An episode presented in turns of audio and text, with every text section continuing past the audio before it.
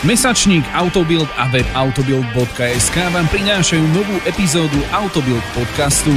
Prajme vám príjemné počúvanie. Vítajte pri počúvaní ďalšej epizódy nášho podcastu Autobild. Tentokrát som tu ja, Milan Adámek, pretože náš tradičný kolega a spoluautor podcastu Filip Kadlečík má dovolenku. Dnešná téma bude autosalóny, respektíve veľtrhy. Medzinárodné automobilové veľtrhy boli dlhodobo takým pevným oporným bodom vo svete motorizmu, ktorý vždy ukazoval to, ktorým smerom sa bude uh, automobilizmus, motorizmus vyvíjať na nasledujúce obdobie. Vždy sme tu mali také štyri hlavné piliere toho celosvetového veľtržného diania v našom obore a to bol na striedačku Frankfurt-Paríž, veľké autosalóny, potom tu bol samozrejme Ženevský, taká stálica, povedzme neutrálna. E, potom tu bol veľký autosalón samozrejme v Amerike, Detroitský a na opačnej strane sveta zase ten tokijský. Neskôr samozrejme začali pribúdať aj ďalšie autosalóny, ktoré na seba preberali stále väčšiu no, pozornosť, hlavne tie e, čínske v Šanghaji a v Pekingu a podobne, ale tie tradičné sa začali hm, zmenšovať, začala poľavovať, hm, začal poľavovať záujem verejnosti o ne. Mnohé to brali ako výzvu na istú zmenu. Niektorým zasadil veľmi silný úder COVID a to, že sa vlastne istý čas vôbec nemohli usporiadúvať. No a napríklad ten IAA, tradičný z Frankfurtu sa pred pár rokmi presťahoval do Mnichova a úplne sa zmenil. Je teda svet medzinárodných autosalónov v kríze? Mm, Mohol by to naznačovať napríklad veľký odliv tradičných automobiliek e, v Mníchove. Napríklad tento rok skupina Stellantis so svojimi značkami, ako je Peugeot, Fiat, Citroën, Jeep, Chrysler, Maserati sa vôbec nedostavila do Mníchova, čo by pár rokov dozadu bolo v podstate nemysliteľné. Ale chýbali napríklad aj najväčší výrobcovia na svete, ako je Toyota a General Motors. Taktiež japonské značky, Mazda, Suzuki, britské, Jaguar, Land Rover, McLaren, nehovoriac o ultradrahej triáde, tzv. triáde Ferrari, Bentley, Lamborghini. Na druhej strane však do Mnichova prišlo veľmi veľa čínskych značiek, pre Európanov často neznámych, alebo známych iba trocha, ako e, Beat, Dongfeng, Ozon, Leap Motor, MG Motor, Xpeng a ďalšie. Zastúpenie mali aj americkí výrobcovia elektromobilov, ako je Tesla Motors a, a Lucid. Keď sa pozrieme na to vlastne, ako sa tie automo, e, automobilové salóny medzinárodné vyvíjali, tak napríklad v roku 1951, kedy sa prvýkrát konal vo výstavných halách vo Frankfurte, veľtrh IA, tak tam prišlo na ten prvý ročník 570 tisíc návštevníkov. Hej? A až do roku 2007 mal tento počet návštevníkov stúpajúcu tendenciu. Neustále, neustále e, rástol. A v tom 2007, kedy dosiahol špičku, tak padol rekord milión návštevníkov. Neuveriteľné. Potom prišla finančná kríza, 2008-2009 spadol záujem na 850 tisíc, stále to bolo obrovské číslo ale odvtedy to už v podstate išlo iba dolu vodou. V roku 2019 prišlo už iba 560 tisíc ľudí, čiže úplne najmenej a Neustále sa zmenšovala výstavná plocha, neustále sa zmenšovali, e, zmenšoval počet noviniek, počet e, značiek, počet modelov, ktoré tam boli zastúpené. Potom sa presťahoval teda do, do Mníchova ten autosalon z viacerých dôvodov, ale chceli ho nejako oživiť.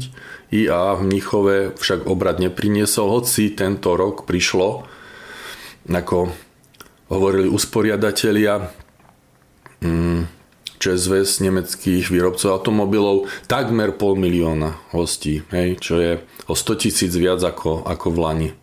Relevantnosť svetových premiér modelov na veľtrhoch však neustále klesá. A vlastne o auta by malo ísť v prvom rade.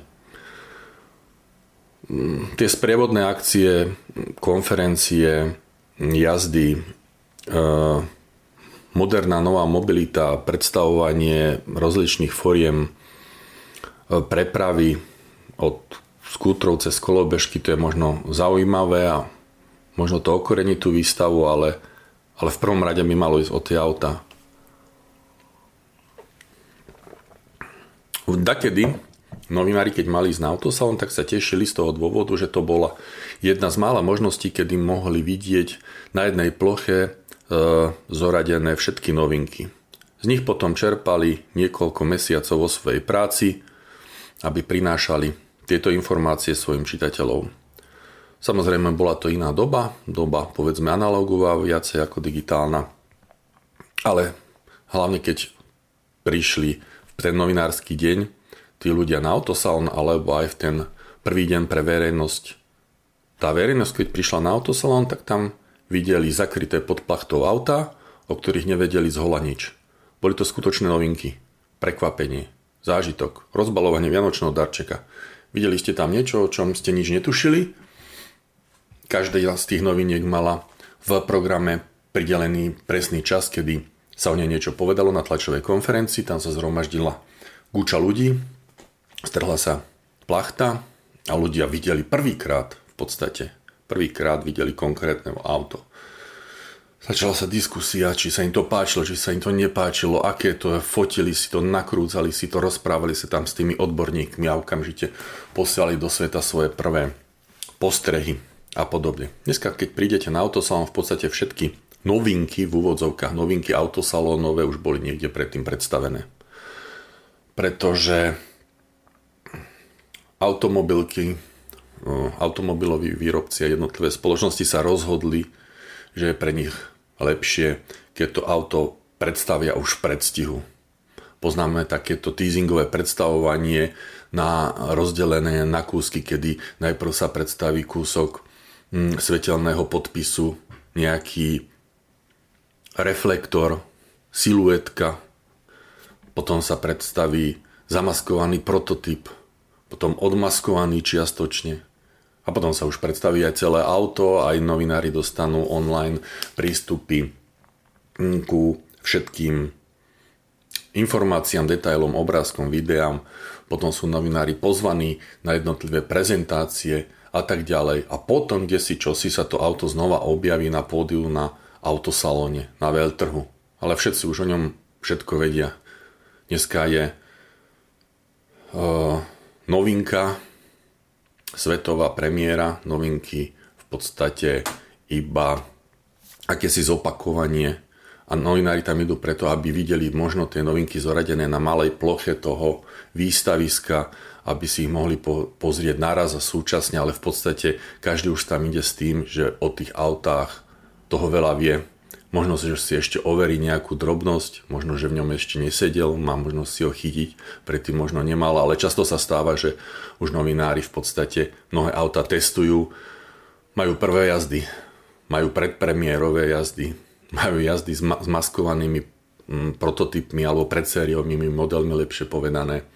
Takže už naozaj si ich mohli ohmatať a, a všetko už je známe a takisto to vidia tí, vidí tá verejnosť dneska v online dobe v podstate všetci e, záujemcovia o novinky, naši čitatelia, konzumenti našich informácií majú v podstate uh, úžasný prehľad práve preto, že môžu si všetko pozrieť na webe, môžu sa sami zapájať dokonca do tých predstavení, môžu sa pripájať k tlačovým online konferenciám a tým pádom strácajú ako keby tie autosalóny na váhe. Dokonca mnohí výrobcovia sa rozhodli šetriť, pretože tvrdia, že im tzv. predstavenie na koberci, teda na pódiu, nestojí za to, aby, aby sa vôbec do toho púšťali, pretože výstavba takého stageu samozrejme je, je veľmi náročná, drahá, drahá záležitosť.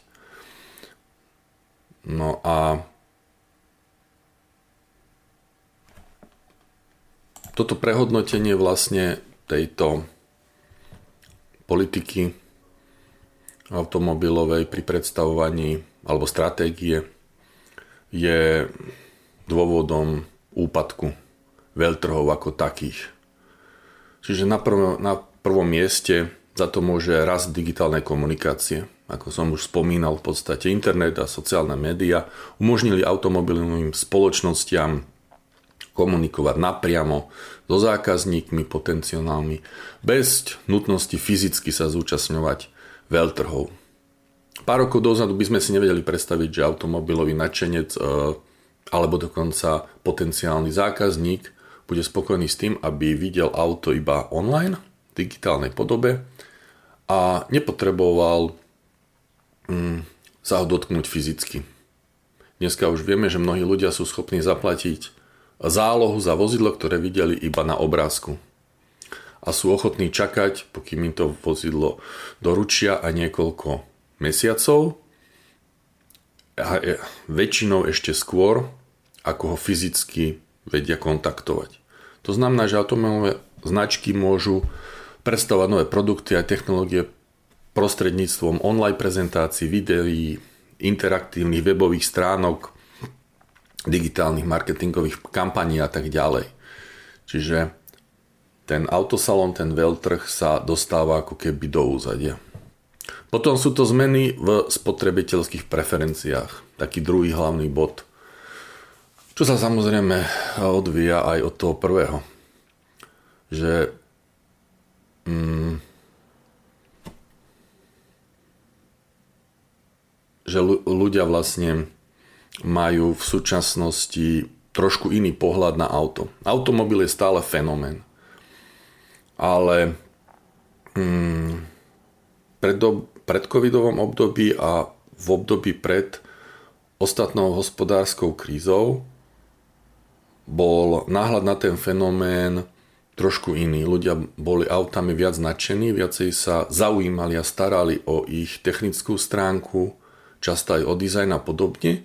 A dnes najmladšia prichádzajúca generácia vlastne hodnotí auto iba z pohľadu toho, že je to iba nejaký spotrebič, ktorí potrebujú na to, aby sa dostali z bodu A do bodu B.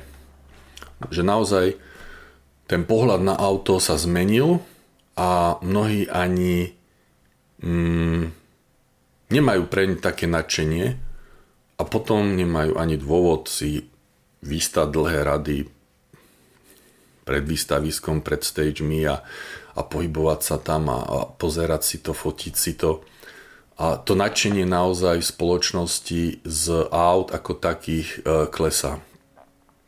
Je, je, to, je to citeľné v tejto branži a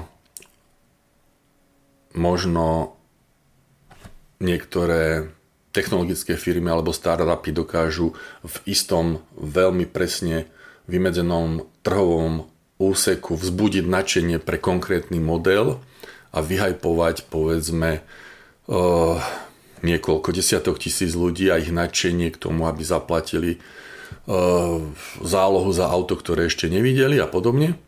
Ale už to nie je také ako, ako v minulosti, kedy ten fenomén um, a to nadšenie pre, pre auto vychádzalo aj z nejakého väč- väčšieho oduševnenia vlastne pre tú, pre tú techniku a technológiu. Dneska už sú títo oduševnení záujemcovia v podstate na ústupe a v menšine. Veľmi dôležitá zmena, náš tretí bod, sú zmeny v inovačnom cykle.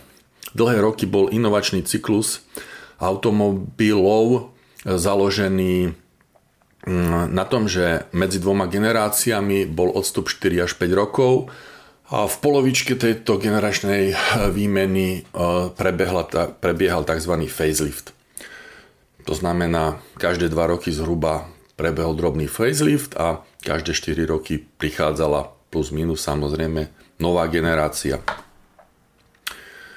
v súčasnosti sa automobilový priemysel mení takým rýchlým tempom, najmä v oblasti elektrifikácie, autonómneho riadenia, konektivity a ďalších vecí, že automobilové spoločnosti sa často musia rozhodnúť prezentovať svoje najnovšie inovácie a technológie oveľa rýchlejšie ako e, predstavuje ten pôvodný inovačný cyklus a teda sa zúčastňujú oveľa častejšie e, na špecializovaných podujatiach alebo veľtrhoch, e, kde majú možnosť budiť ešte väčšiu pozornosť a záujem publika.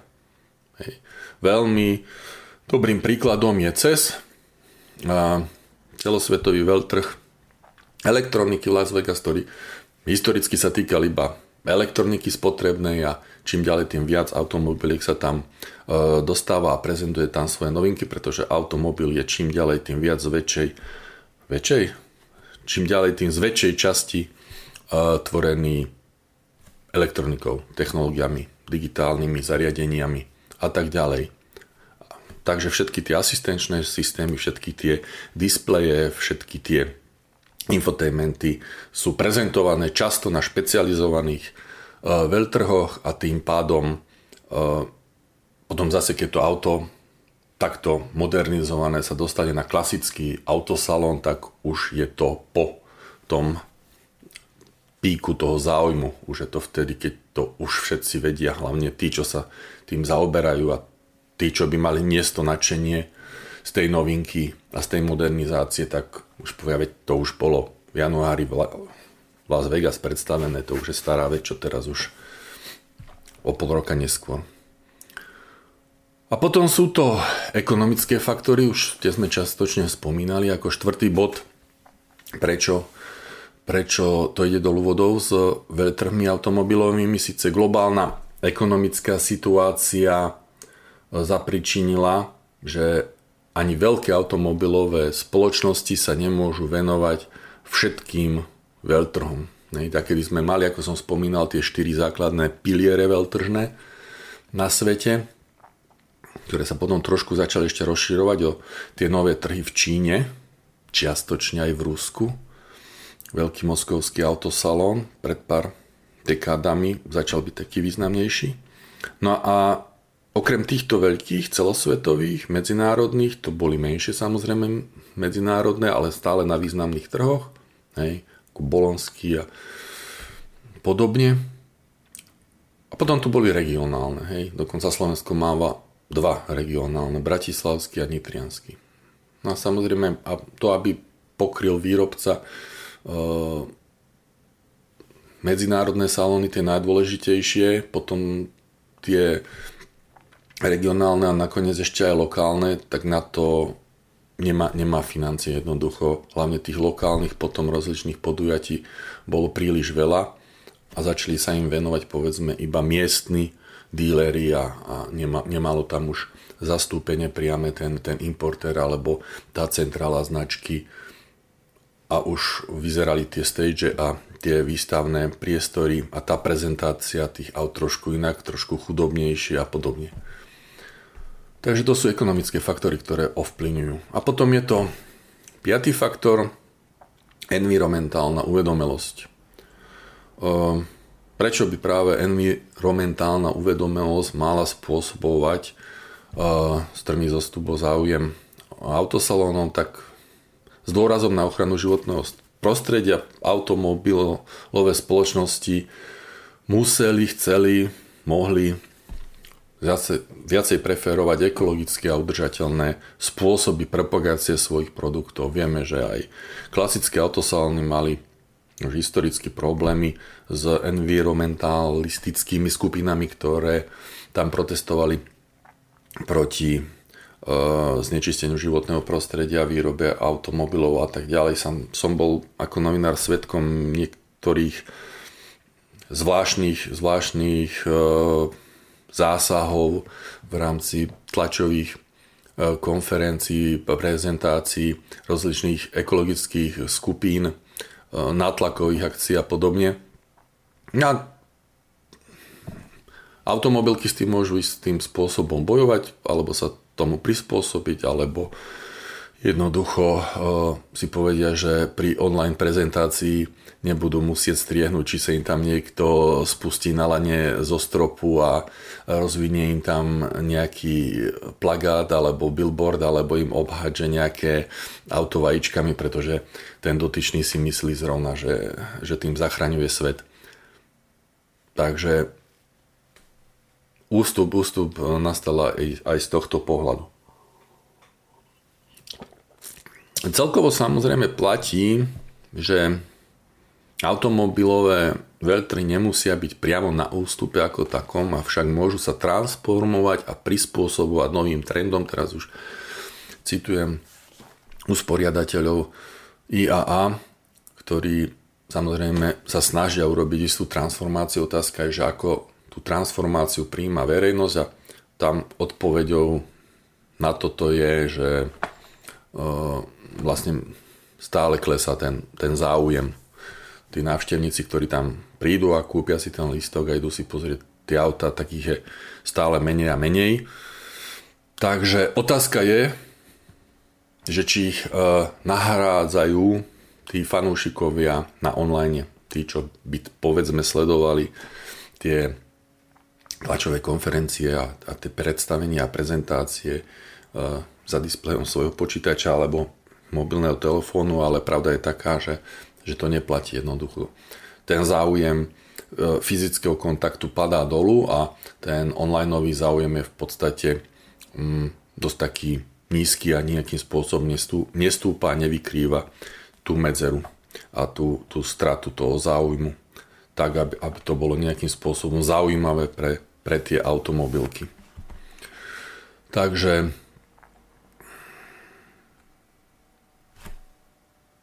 to, to, čo rastie momentálne vo svete, sú tie špecializované prezentácie, napríklad Concorzoda Eleganza alebo rozličné stretnutia luxusných aut pre vybranú spoločnosť, prípadne prezentácie veteránov, mnohé organizácie, zaujímavé skupiny, ktoré sa zaoberajú motorizmom, organizujú vlastné predstavovania, e, výstavy, stretnutia, zrazy. Na tomto podhubí často aj tie automobilky využívajú ten záujem a prezentujú tam potom svoje, e, svoje modely. Nezriedka sa tak deje na športových podujatiach, čo sme už svetkom veľmi dlho, že tam vidíme, že Škodovka napríklad pri príležitosti posledných majstrov sveta v hokeji, ktoré sa konali v Bratislave, tak tam odprezentovala e, svoje najnovšie modely a, a, a bola tu vtedy svetová premiéra. Tam na štadióne zažila Škodovka svetovú premiéru a, a nie na, na autosalóne niekde v Ženeve a, alebo, alebo v Mníchove. A mnohí využívajú, mnohé automobilky takéto e, akcie, kde sú prítomné veľa ľudí, veľa kamier, a kde to auto môže získať e, publicitu. Nie je to však štandardný autosalon, nie je to štandardný veľtrh, je to proste prezentácia iným, iným spôsobom. A samozrejme marketingoví mágovia automobiliek sa snažia um, stlačať um, cenu týchto prezentácií dolu a zároveň aby mali čo najvyšší výtlak v tej sledovanosti. Otázka znie, že či táto sledovanosť, mm,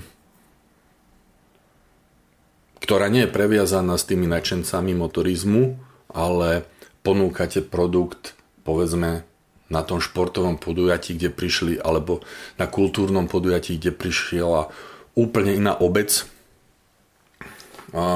divácka, a, a vy im tam prezentujete vozidlo, že, že či to má taký dopad, ale to už si musia zhodnotiť samotné automobilky, samozrejme na to majú svoje marketingové nástroje, aby, aby si to vedeli e, vyhodnotiť.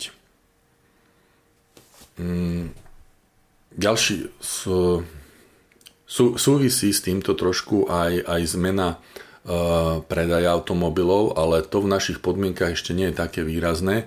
Stále ľudia v podstate preferujú e, fyzický kontakt, návštevu showroomu, e, prezretie si tých aut priamo na predajni, vyskúšať si ich, urobiť si samozrejme jazdu skúšobnú a podobne.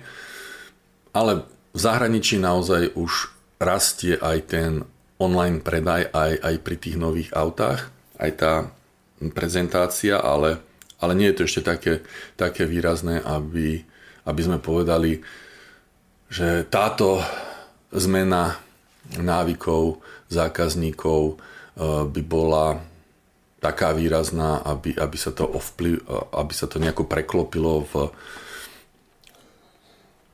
v prospech toho online nakupovania. Jednoducho, áno, niečo sa dá kúpiť online, niečo si môžete online pozrieť, ale v konečnom dôsledku no v našich končinách je nákup auta ešte natoľko mm, nákladná záležitosť, že človek chce to auto, auto vidieť. Aj keď vieme, že napríklad pri nejakých e, technologických firmách a startupoch predávajúcich elektromobily je úplne bežné, že tí ľudia to naozaj uh, sú schopní objednať, zaplatiť online a potom im je auto, auto doručené.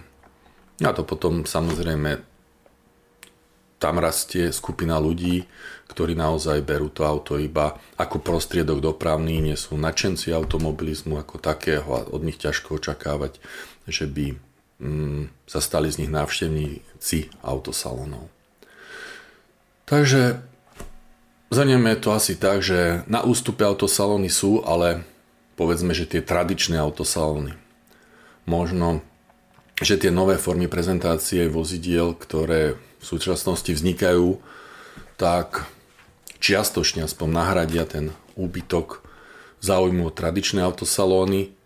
No a uvidíme, ako, ako sa to bude vyvíjať ďalej v Detroite, New Yorku, Paríži, Los Angeles.